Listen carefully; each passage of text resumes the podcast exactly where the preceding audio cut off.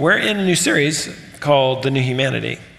And this series, we have one basic premise, and the basic premise is this when God interacts with humanity, something new is made. When God interacts with humanity, something new is made. And we've said that the new humanity is a group of people who are dreamers. They're dreaming about what God can, might, and will do. We're, new, we're a group of people who are unifiers. We want to bring all people together under the banner of heaven, under who Jesus is. We are, um, we are worshipers, people who are willing to worship God day in and day out, but certainly in a worship service as well. And today we're talking about um, the new humanity as learners. And so let me ask you a question Do you enjoy studying?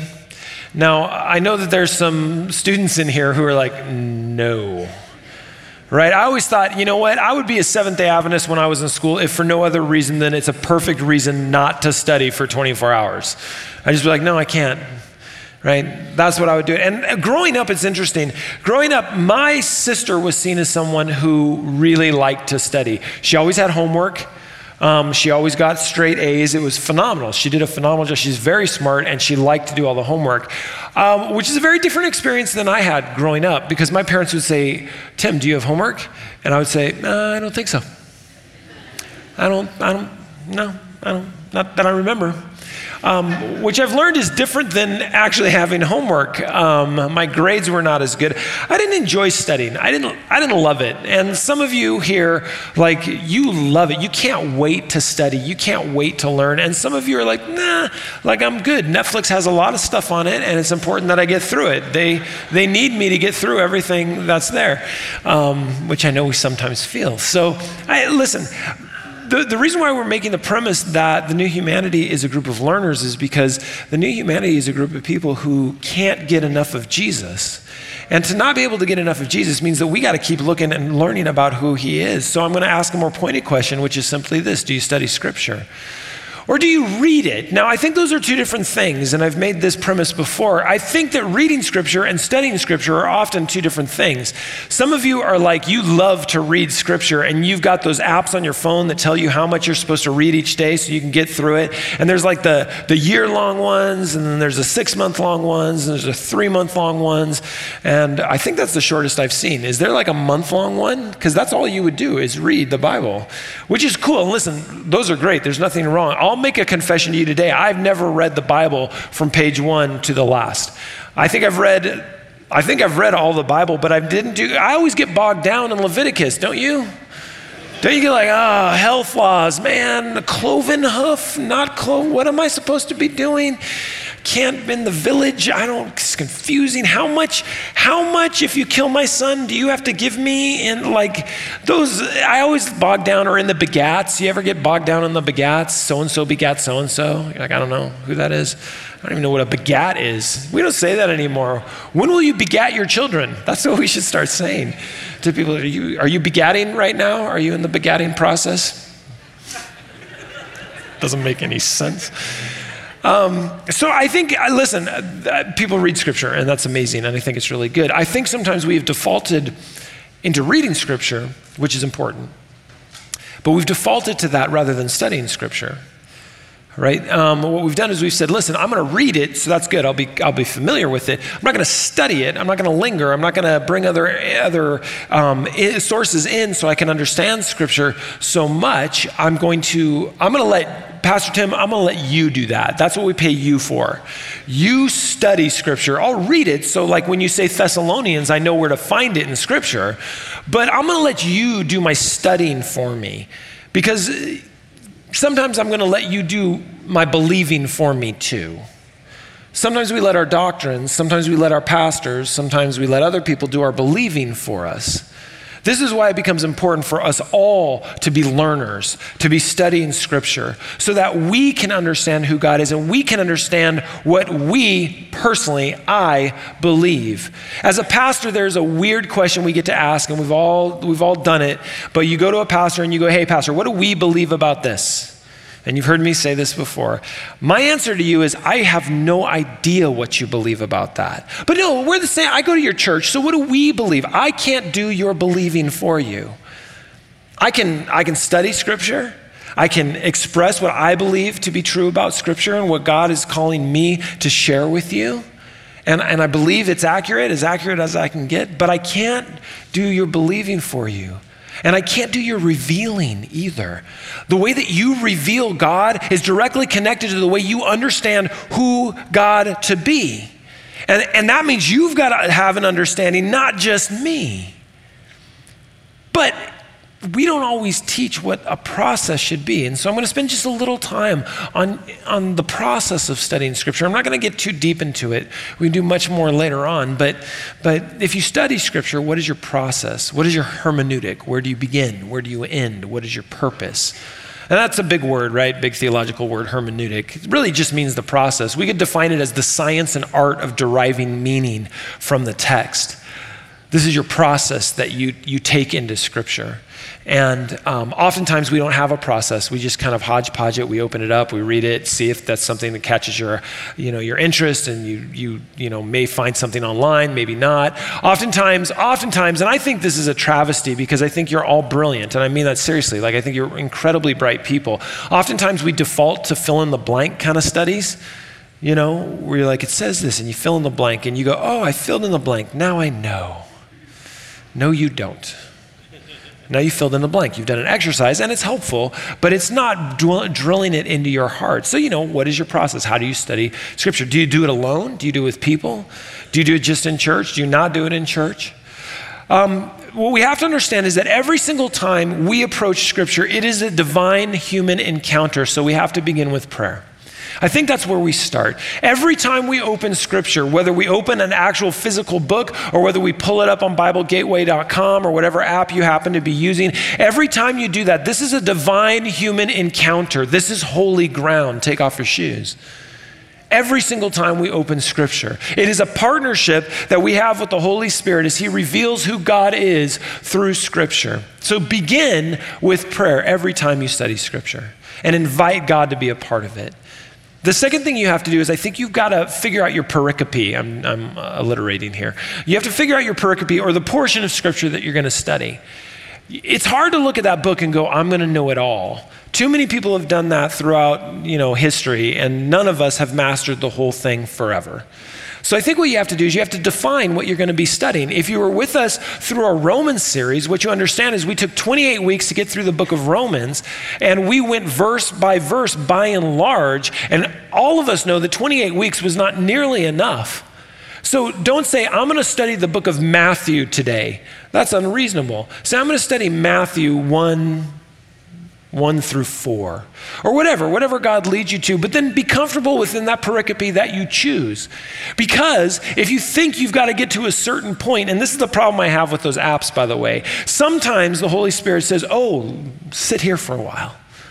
Like, rest in this, abide in this scripture, hang out here. This is what I want you to know about for a little bit. And I may keep you here for two weeks studying this one piece of scripture. Because if you do that, you may actually have a deeper understanding of it than if you had just flashed by it because you got to get to the next point. And that's important. So fix your pericope, fix the passage limit, and then delve into the passage. Study the words, each one. I believe that, that every word of Scripture, just about every word, is pregnant with meaning. And listen, it's a different language. So we have to understand that we've got to do some real di- serious study. David L. Barr states that there are three obstacles that stand in the way of correctly interpreting biblical writing. He says this listen, we speak a different language, right? We live approximately two millennia later, and we bring different expectations to the text.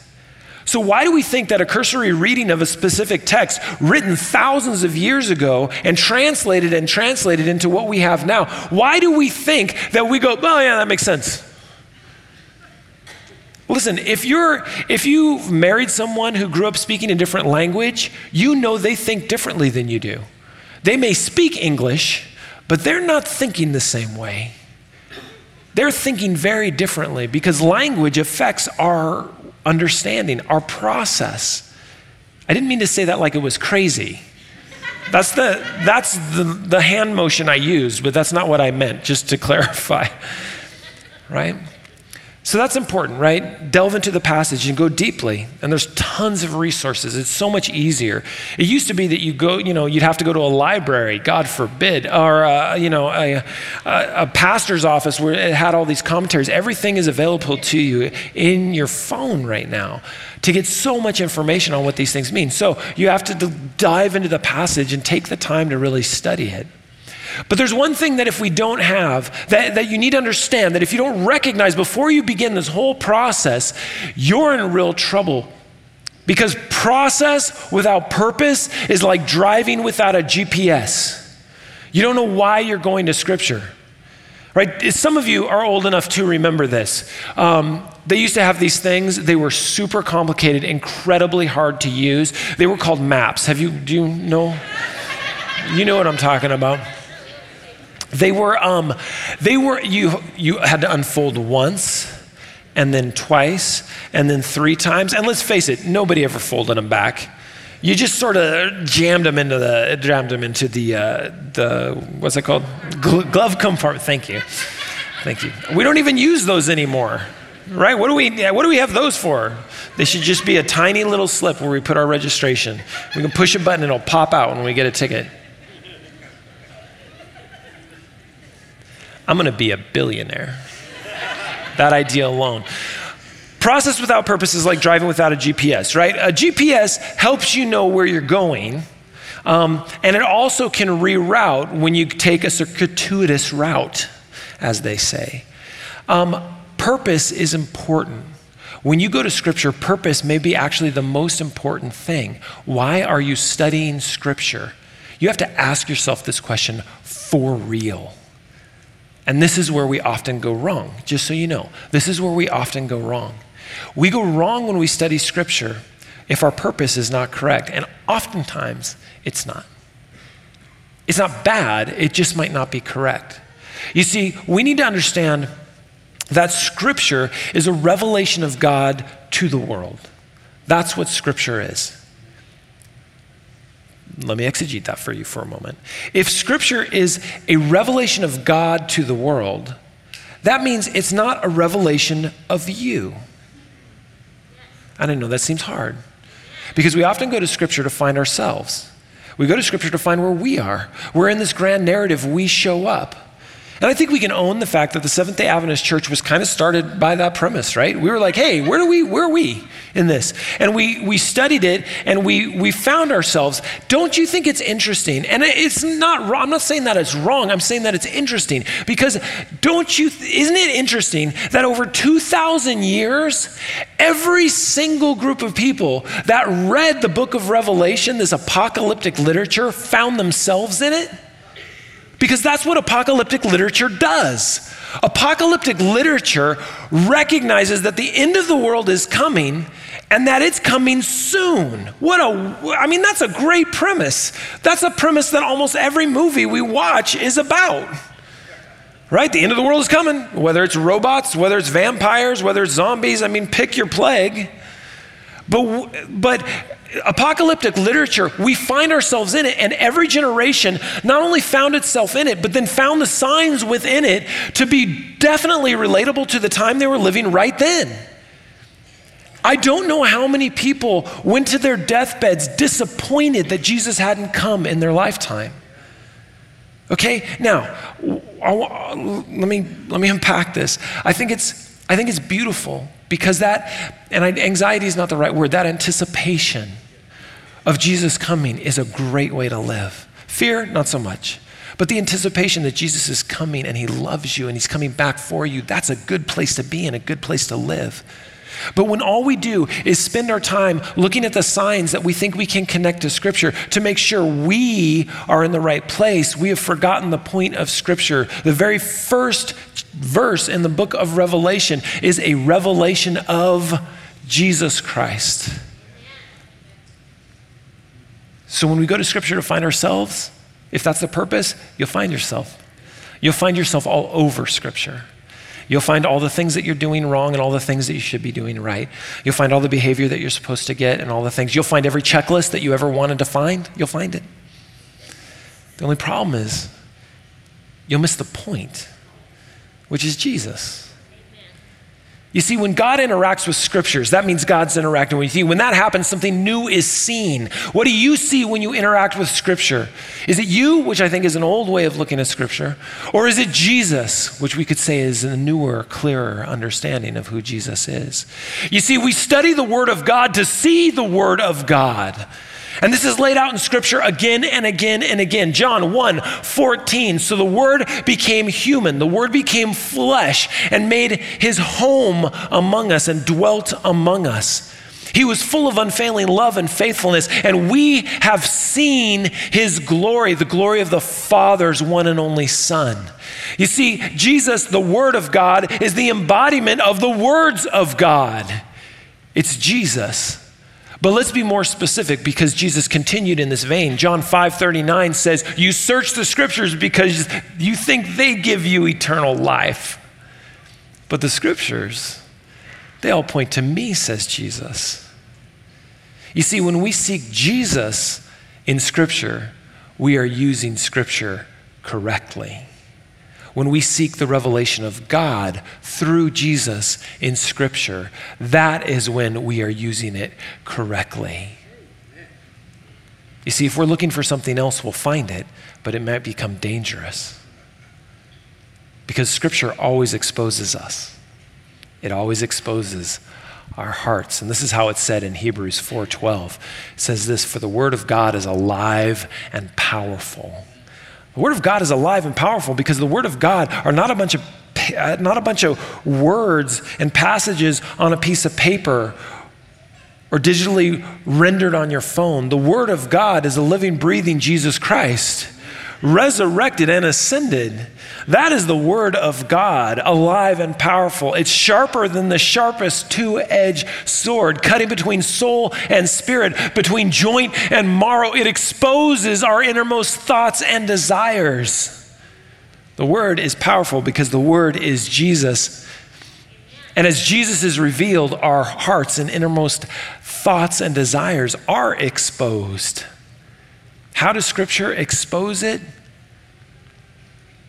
Listen, it exposes it as we read Scripture through personal conviction, what God is convicting you of when you are alone, how it dissects your intention in life. You know what's good and what's not. Scripture reminds you of this. We know that Scripture reveals our, our thoughts and our intentions through the public declaration that we make of Jesus. What you reveal about God shows us what you believe about God, how it's informed through Scripture or not, how you use it. Do you use Scripture like a dagger or do you use it like a healing balm? We can use Scripture to criticize everyone. And some of us have had Scripture used to criticize every word we say. When we use Scripture like that, I got to tell you, it says more about you than about Scripture. Sometimes criticism says more about the, the critiquer than the critiqued, the critic, critiquer.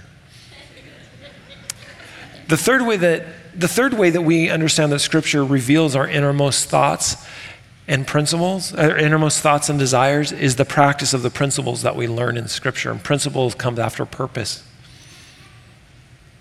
The practice of the principle, understanding what it says and putting it into practice. I mean, think about it. How come, how come so many pastors fall?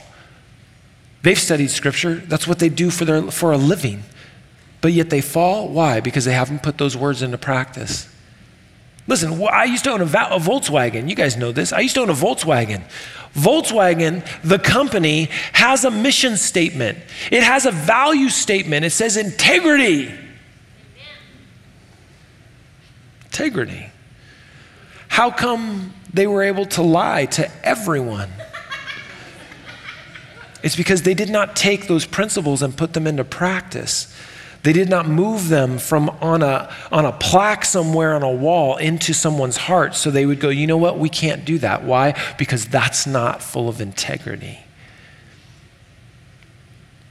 Scripture reveals our innermost thoughts and desires, especially in the way that we put Scripture into practice. You know, but here's the thing when you grow up in church, and many of you have, when you grow up in church, you learn things really early. This is the way I always say it we meet God in the little seats. Right? And that's good. Scripture says it, Proverbs 3 1 and 2. My child, never forget the things that I have taught you. Store my commands in your heart. Oh, this is good.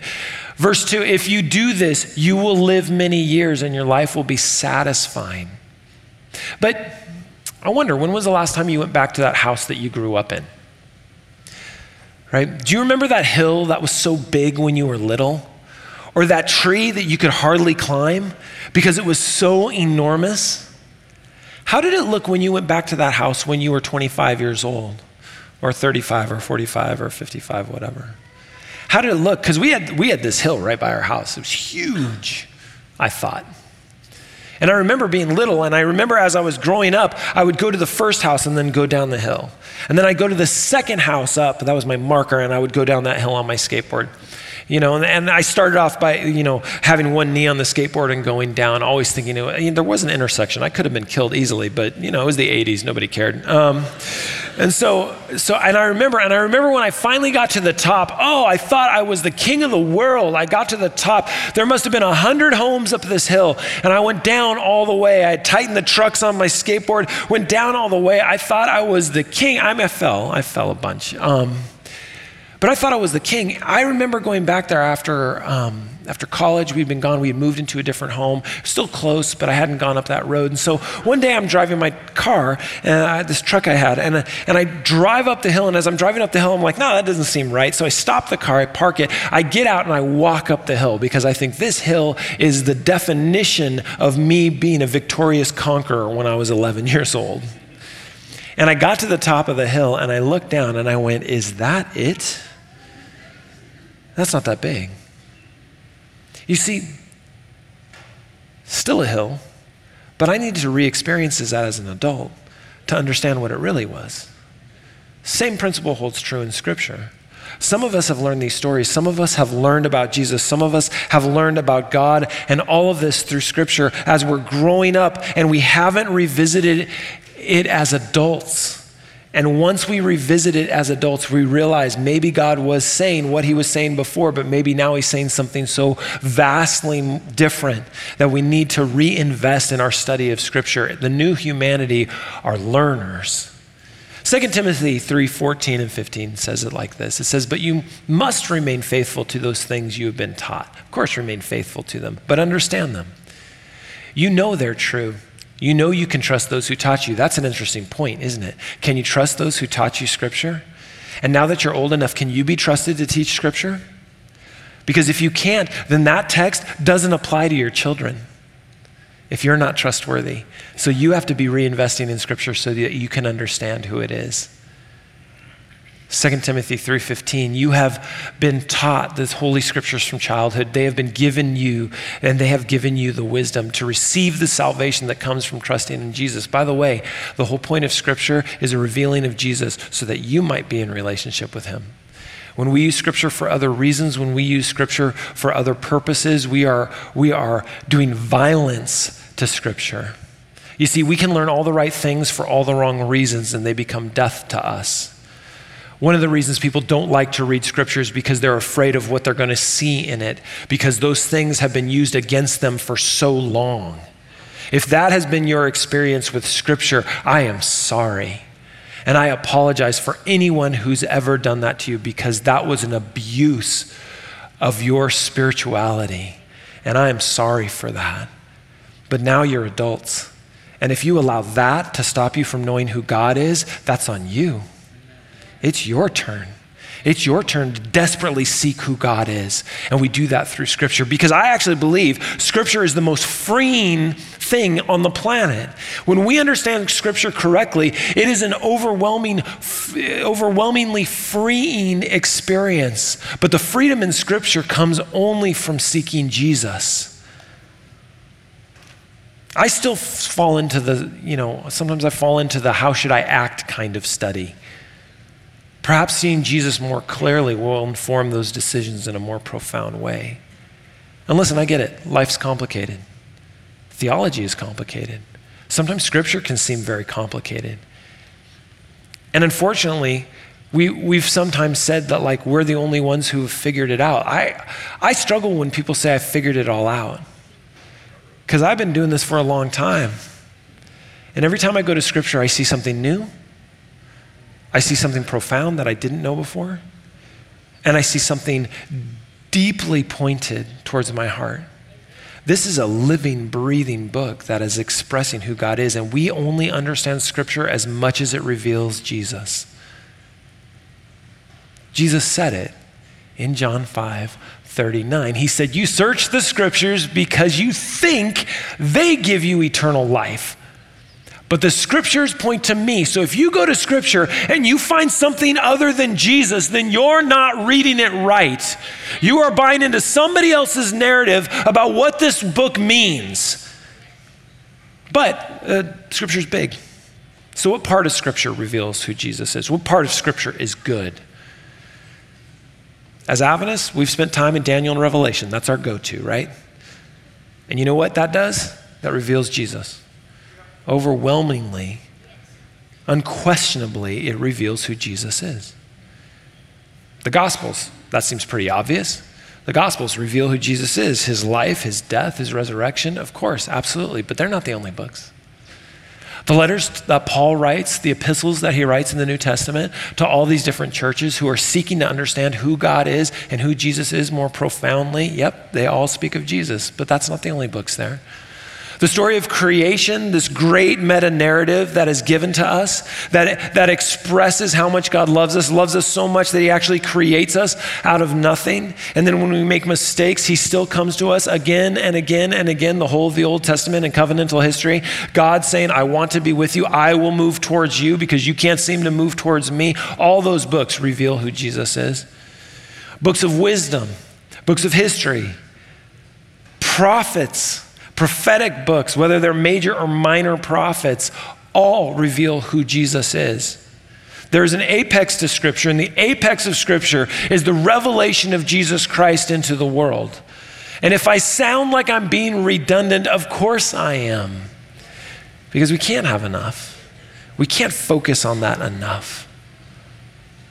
2 Timothy 3:16 finishes those phrases by saying, All scripture is inspired by God and useful to teach us what is true and to make us realize what is wrong in our lives, how things shouldn't be. It corrects us when we're wrong. And it teaches us to do what is right. God uses it to prepare and equip his people to do every good work. So, if I could give you four things, let me give them to you quickly. It's important that you understand the process. It's important that you understand the purpose in which you go to Scripture. It's important to understand the principles that we see in Scripture. And it's important to apply those in the practice of the way that you live. Because the question is always going to be this How does Scripture inform you? How does Scripture inform what you know about Jesus? And how does that change you? Because the change is not going to come if Scripture is about you, you already know who you are. The Scripture is only going to come as Jesus is overwhelmingly revealed and we recognize ourselves in the light of who He is. You see, because when God interacts with Scripture, something new is seen. Jesus is seen differently. And in seeing Jesus differently, more profoundly, more overwhelmingly, more full of light. And then I got to tell you, you are illuminated as well. You see yourself differently. You see the people next to you differently. The people on the 91 freeway as you're trying to drive to work, they're not just people in your way, they're children of God who are in your way. Those people in line at the grocery store, they are children of God. Those people, those kids that your kids just started to play with, and you're not sure about that family because they seem like they might be weird, they are children of God. And they're thinking the same thing about you. Those people that you're walking into school with that you don't know and you're not sure, and they might be competition, they're not competition, they're children of God. They are all under the cross. They are all children of Jesus Christ, co heirs to the throne of the grace that God has given us. Why in the world would we go to Scripture to see anything else but a better view of who everyone is through the eyes of Jesus? That's why we go to Scripture, and that's why the new humanity a group of people who are desperately learning about who Jesus is so we can express him more profoundly to the world. Let's bow our heads. Jesus, show yourself, reveal yourself, whether it's through our worship, whether it's through our study, whether it's through um, the natural world that we see, whether it's through the rain whether it's through the person sitting next to us, reveal yourself to us. May that always be the purpose in which we engage in Scripture, knowing that you want us to know who you are. You are not hiding, but you are revealing all the time. In your name I pray. Amen.